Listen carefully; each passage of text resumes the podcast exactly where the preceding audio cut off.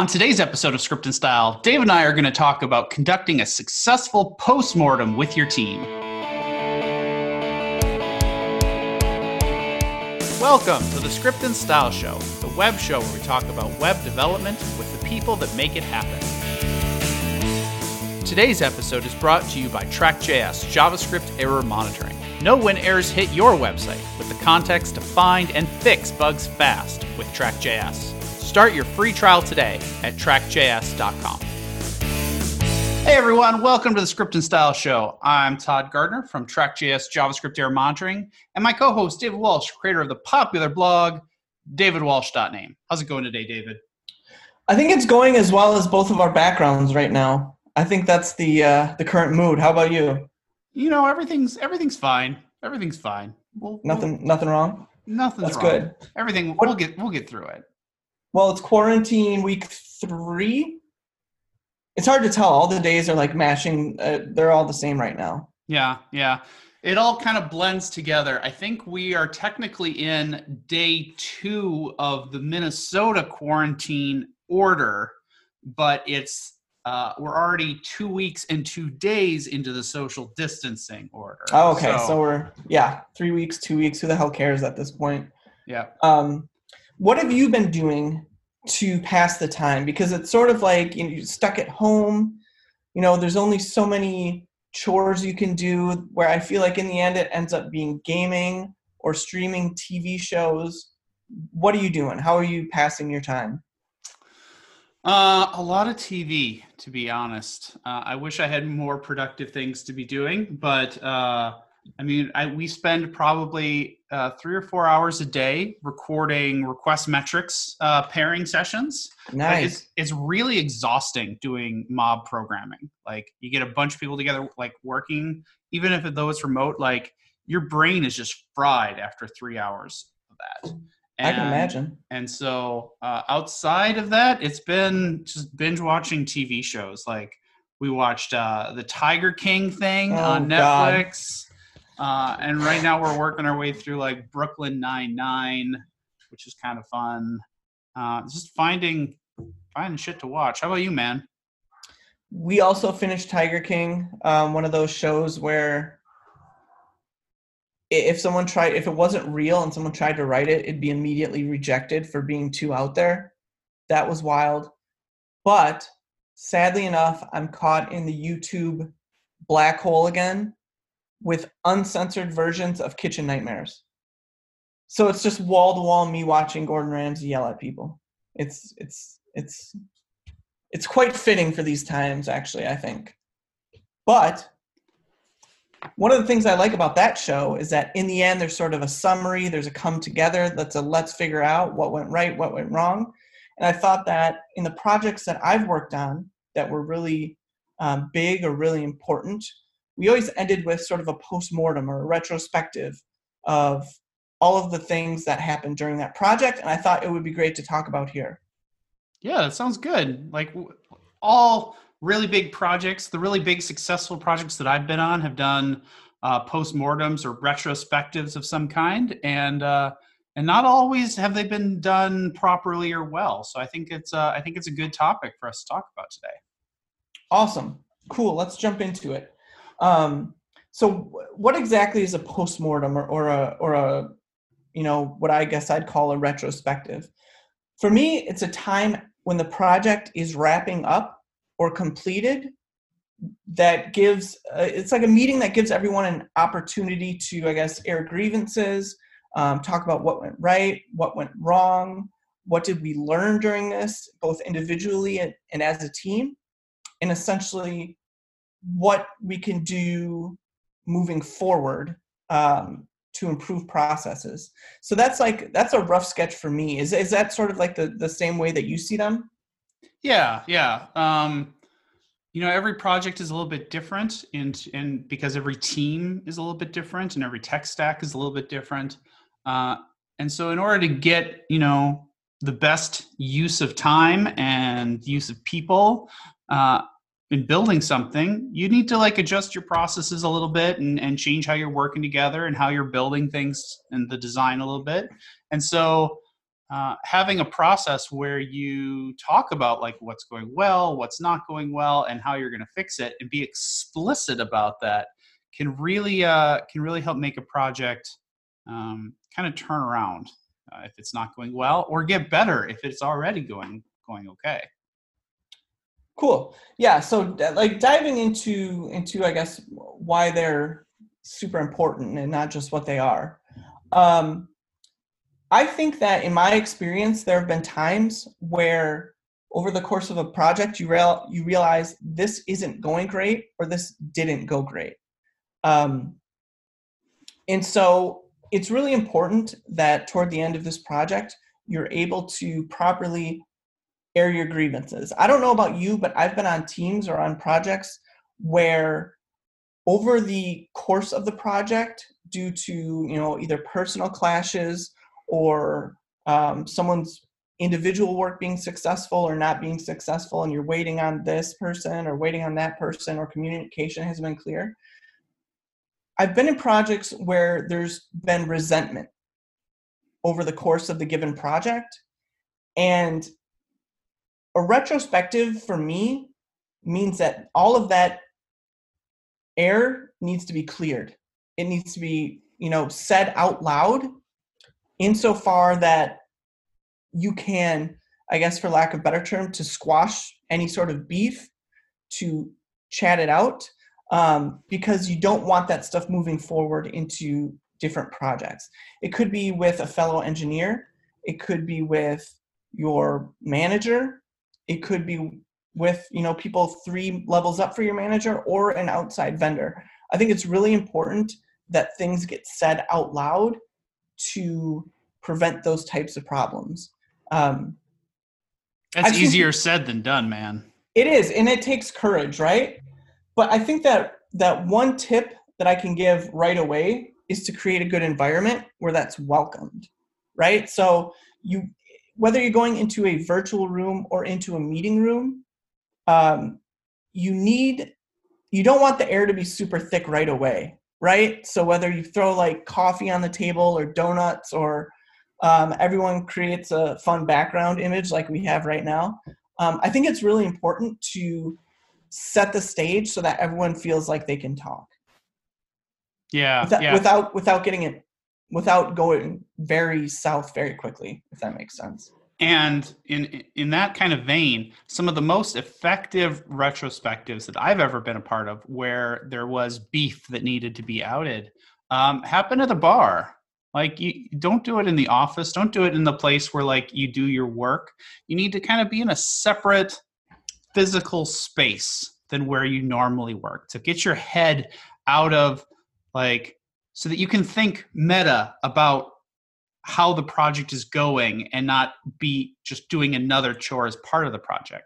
And going to the bar can actually be like really helpful both mentally uh, to you know separate yourself from the the normal workday, and also chemically that you know you just you know loosens people's people's tongues a little bit and get them to spout the truth. I think yeah, I think that can be effective in a in a like a smaller team. Obviously, in a big team or remote. Well, actually, remote it might be nice to maybe have it toward the end of the day where you know people aren't stigmatized by having a beer not like 9 a.m but yeah I, th- I think that like you said that's a pretty good environment to maybe relax people and I, the other thing i like about having this retro outside of an office per se is that it lets people sort of be themselves a little bit maybe dress themselves a little bit maybe i don't know just just be more more of themselves and more relaxed um, because an office environment can be kind of stuffy, um, if that makes sense. And if you're at a home office, I guess you know rather than than sitting where you usually do to you know meet, like go outside, sit on your front porch, and just sort of relax yourself. I think that that's really important. Um, I think another thing that really helps a retro is that you need to talk about both the negative and the positive. and in my experience, it's always been best to do the negative part first. Um, so that toward the end of the retro, you, you know, you're talking about the positive, and people can leave the meeting, I guess, in a higher spirit than walking away being, you know, just freshly being reminded of everything that went wrong. Mm. Um, so, so doing the negative part is, is first is important, but it's important to time cap that negative part so that there's time for the positive. Um, because I've been in retros, for example, that were scheduled for an hour, and an hour and a half later, people are still screaming and yelling or upset about something, and you can just see on their face that they're still stewing. It's really important that you time cap the negative part. Um, not so much that you can't get all everything that needs to be said out, but so that you can make sure that there's time in that retro to get the positive out. Yeah, yeah, that makes sense. You definitely need to talk about about both sides of this. But one of the things I think is important is that a retrospective is not a one-time event. It's not like you do this once at the end of your project or once when things got really bad. You need to do these regularly. If you're in a, a team and and you don't have like a natural a natural tendency for self-improvement, um, you need to like get these on a schedule regularly like monthly or every two weeks or whatever is appropriate um, so that you can you know talk about like what's going well and what's going poorly and address those things. And uh, by doing this this regularly you don't have to boil the ocean. You don't have to solve every problem that's happening at the same time. In each retrospective um, just identify what the biggest hurdles were since the last one. What were the biggest things that that stopped you from being effective, or the biggest things that you thought went really well, and address those. Focus on on the biggest problems first, because if everybody knows that there's going to be another retrospective coming, then then they don't feel like their pet issue has to be addressed in this meeting. You can focus on what do you think the biggest thing is. Um, and there's some there's some ways you can do that. Like you can do like uh, on a team that i used to work in we had like a, a like a formal process for how we did retrospectives. Uh, like everybody would write on a note card like on a post-it note uh, something that they thought went well or they that went poorly and they'd stick it up on uh, on a whiteboard under you know what went good what went bad. And then everybody would just have uh, like so many votes that they could like reinforce other people's issues. And we would only talk about like the top three issues on either side. If it didn't get the top three votes, then it was really only important to a subset of people that time, and uh, and it wouldn't get addressed until a future future go. And I think that really helped the team that wasn't you know natively good at, at reflecting on itself. It really helped us um, kind of it was like training wheels to start thinking this way. And as we grew as a team, uh, we needed to do that less and less. Like eventually, it just kind of became a natural thing, and we could just talk. Uh, but at the beginning, when it was hard, this ritual was uh, was helpful to pull out conversations. That's a really good idea and a really good point to, you know, not let a project go south or I guess unchecked from you know until the end, but having maybe like a sprint retro or a milestone retro and then like an overall project retro post-mortem. Yeah. That's a that's a really good idea. Um, that gives you time to, you know, cut out, like you said, some of the stuff that's not working, change things. Um, and having that regularly, I think, gives people an expectation um, that things could change over that certain amount of time and that they aren't people aren't surprised when someone comes out of the blue. It's it's like a constant conversation about how to keep things i guess on track and how to fine tune things so that everything um, goes as it should. Mm-hmm, mm-hmm. that's awesome. Um, you also had spoken to me in the past when we talked about retrospectives about making things um, blameless. Could you like dive into that a little bit more? How, how do we how do we keep things blameless and and not sort of finger pointing? Uh, well, that's that's a little bit cultural, right? Um, I think keeping a retrospective or postmortem bl- blameless is really important. Um, like, it, in fact, it's like the most important thing. If you can't go into it without the uh, notion that you're casting blame on somebody, um, then you shouldn't do it at all. Because all you're really doing is like publicly shaming one or more people on your team. And that's just incredibly unhealthy for the culture and for um, for for everything in general. You're gonna like make that person or those people feel uncomfortable. You're gonna make everybody else scared to fuck up in the future. Um, there's just nothing but downsides to doing that. So if that is your intention with holding a retrospective, is that you want to call out Bill for being a jackass last sprint, um, then you've totally the wrong motivations of doing this. Uh, the motivation of, of, doing these things successfully is to um, is to improve the day-to-day workflow of your project so that everybody is happier everybody is more productive fewer things are, are blocking you uh, the good things go better the bad things don't happen and you and you and you succeed.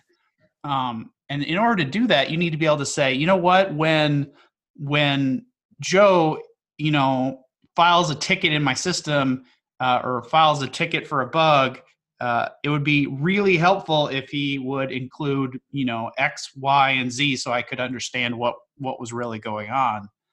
Uh, you need to like phrase it like that like like the bill didn't do something wrong even if like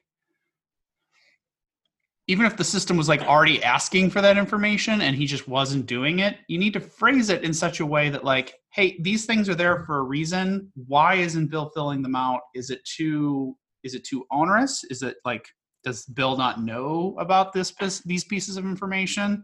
Is it too hard to collect it? Is it too hard to populate it? Um, but get to a get to a point where you can talk about the actions and not about the people because if you blame people everybody's going to be scared that they're going to be the next one to be called out. Yeah i totally agree with that. Um, going into a post post-mortem where it, it's sort of finger pointing and naming names like you said um, and shaming is incredibly uncomfortable and it's one of those things where you see one of these retrospectives coming up and you like want to take PTO or you start like mentally getting yourself worked up before the meeting even starts or someone's even said anything.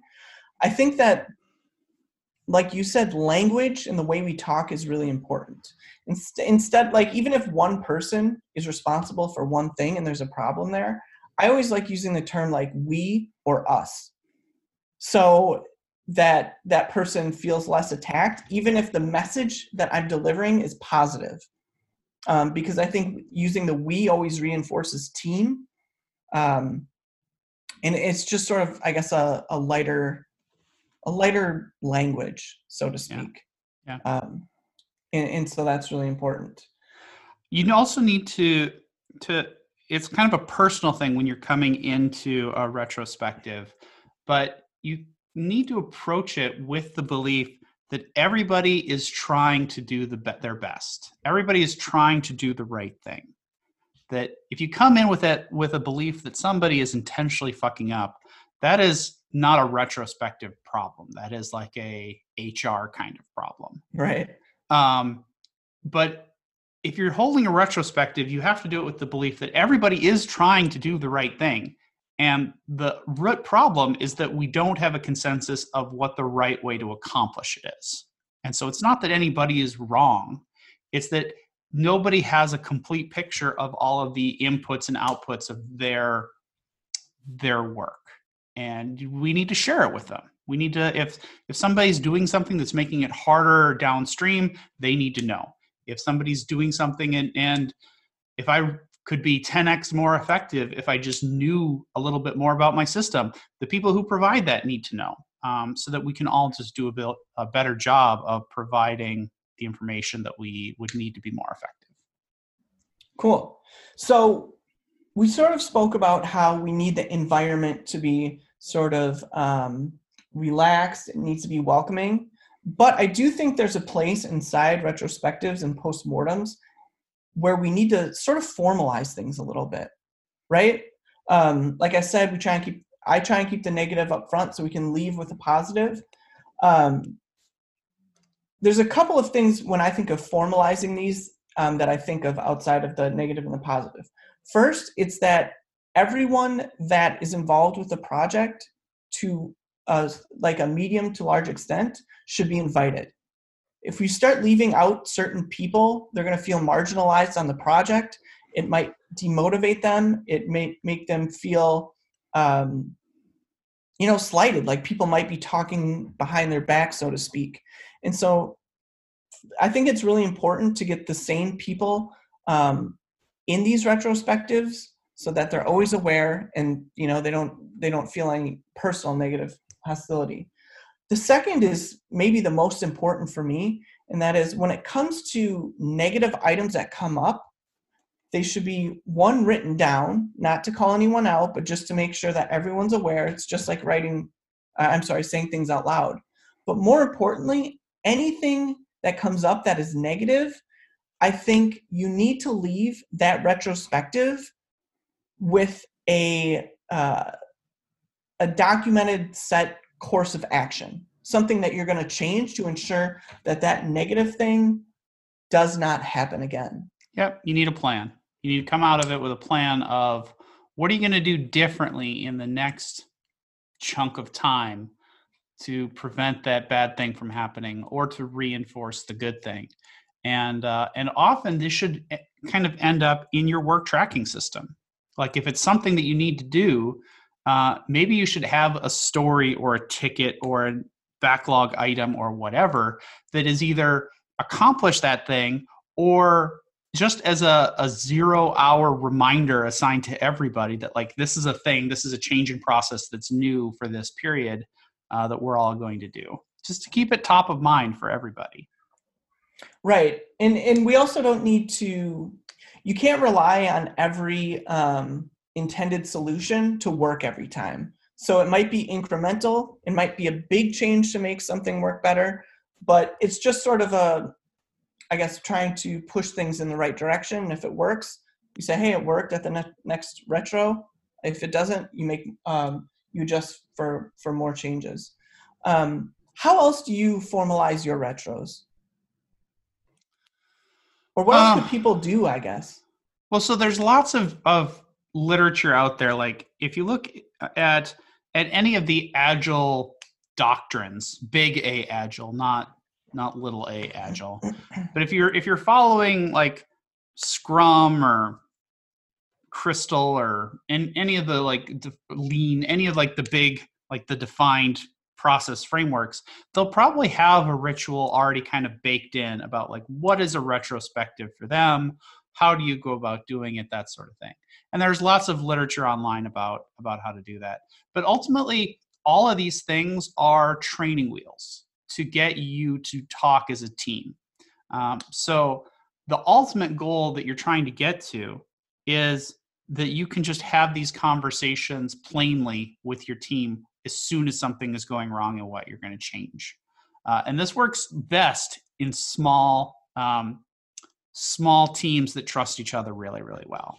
Uh, if you are a large team and you, there's not like an inherent trust built between everybody yet, that's where you need uh, where you need these processes in place to help basically train you on how to work together effectively. And so, uh, the process I described earlier about like note cards and stuff like that. That was super effective. Uh, we needed like a leader. There was a, a, person who was in charge of the retrospective every time, and it was their job to essentially they didn't participate if they were in charge. They were like the facilitator. So they'd be like, all right, we're going to do five minutes of everybody writing down what their problems are. If you can't figure out what it was in five minutes, then it's probably not that important anyway. Then we do like five minutes of voting. And I don't remember exactly, but like everybody got a certain number of votes that they could spread out over what they wanted to talk about. We would tally it up, and then we would divide the remaining time to be uh, we'd spend half of it talking about the good stuff, half of it talking about the bad stuff, and just kind of go in order of whichever topics got the most votes. And I think that's pretty common. I've, I've seen that a couple of places before. Um, but ultimately, you're trying to make that unnecessary. So uh, today, like my team on TrackJS, we don't do formal retrospectives because we don't need them anymore. Uh, when something's going wrong, we almost always like bring it up right away and like when something is like kind of breaking down between us we'll we'll talk about it in chat or we'll talk about it in our weekly meeting occasionally i ask the question explicitly during like our board meetings at the bar like after everybody's had a couple of cocktails i'll throw out there. So you know so how's everything going? How do you feel about how things are going? And, and we can out anything that people are are holding on to. Um, but we don't need the formal process anymore because we've worked together so long that we don't we don't need the ceremony. So don't go into it thinking that the ceremony solves the problem. The problem is that you need to talk honestly with each other about how to make it better and faster the process can help you get there if the trust um, and collaboration aren't there yet. That makes a lot of sense. I I think that one word with I think a lot of people see retros as inherently negative um, because uh, I think a lot of people think about the negative more. But I think that trust is a really important factor and a really important um, necessity to keeping a team together and a project going really well, um, and especially keeping a retro uh, yeah. going really well. Did you so, guys do a, a post mortem at the end of this uh, at the end of this last project? Is that why you're you were wanting to talk about this today? Well, I mean, part part of part of my experience at Mozilla, for example, has always been you do whatever works best for the team.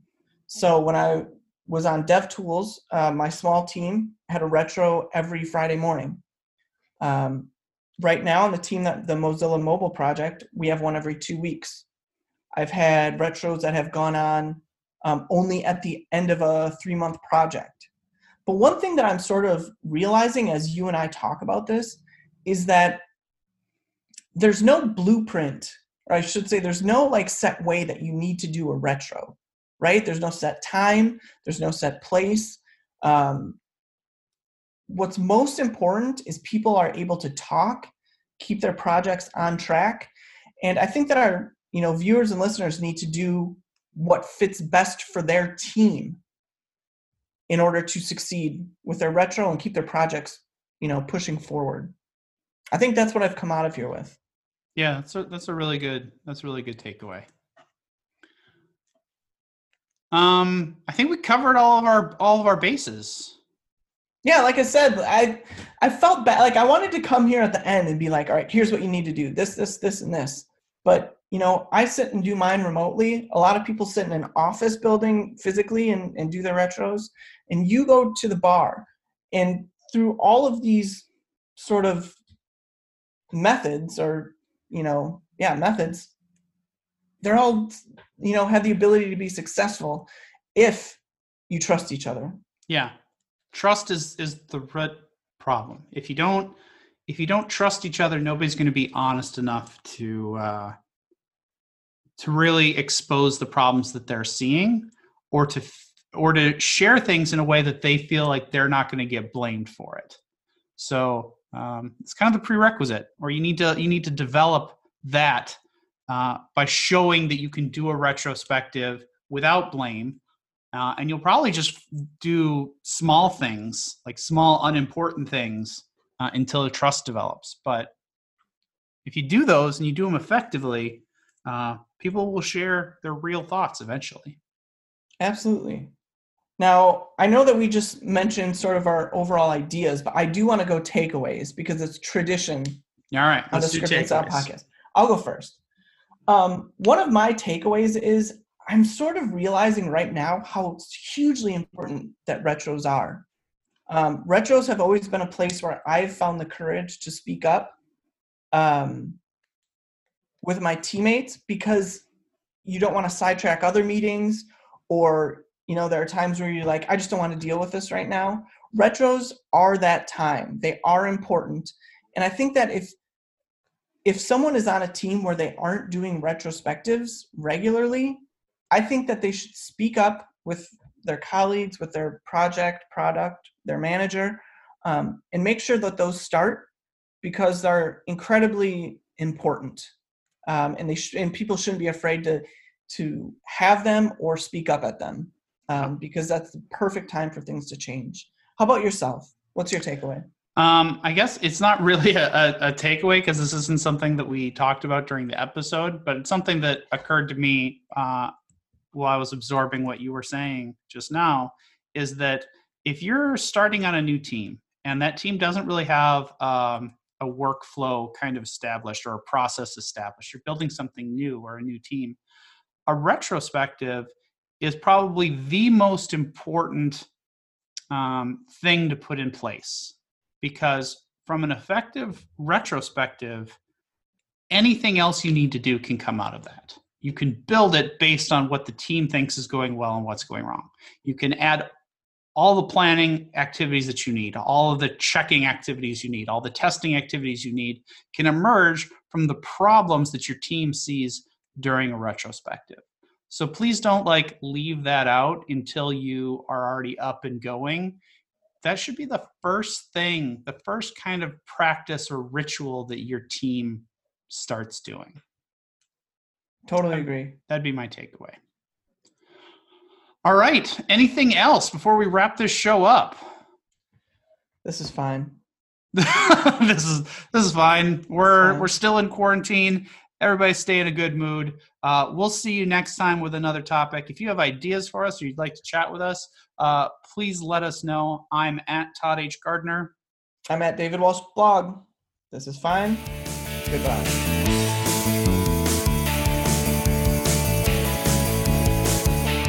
The Script and Style Show is recorded and produced by David Walsh and Todd Gardner. We'll see you next time on Script and Style.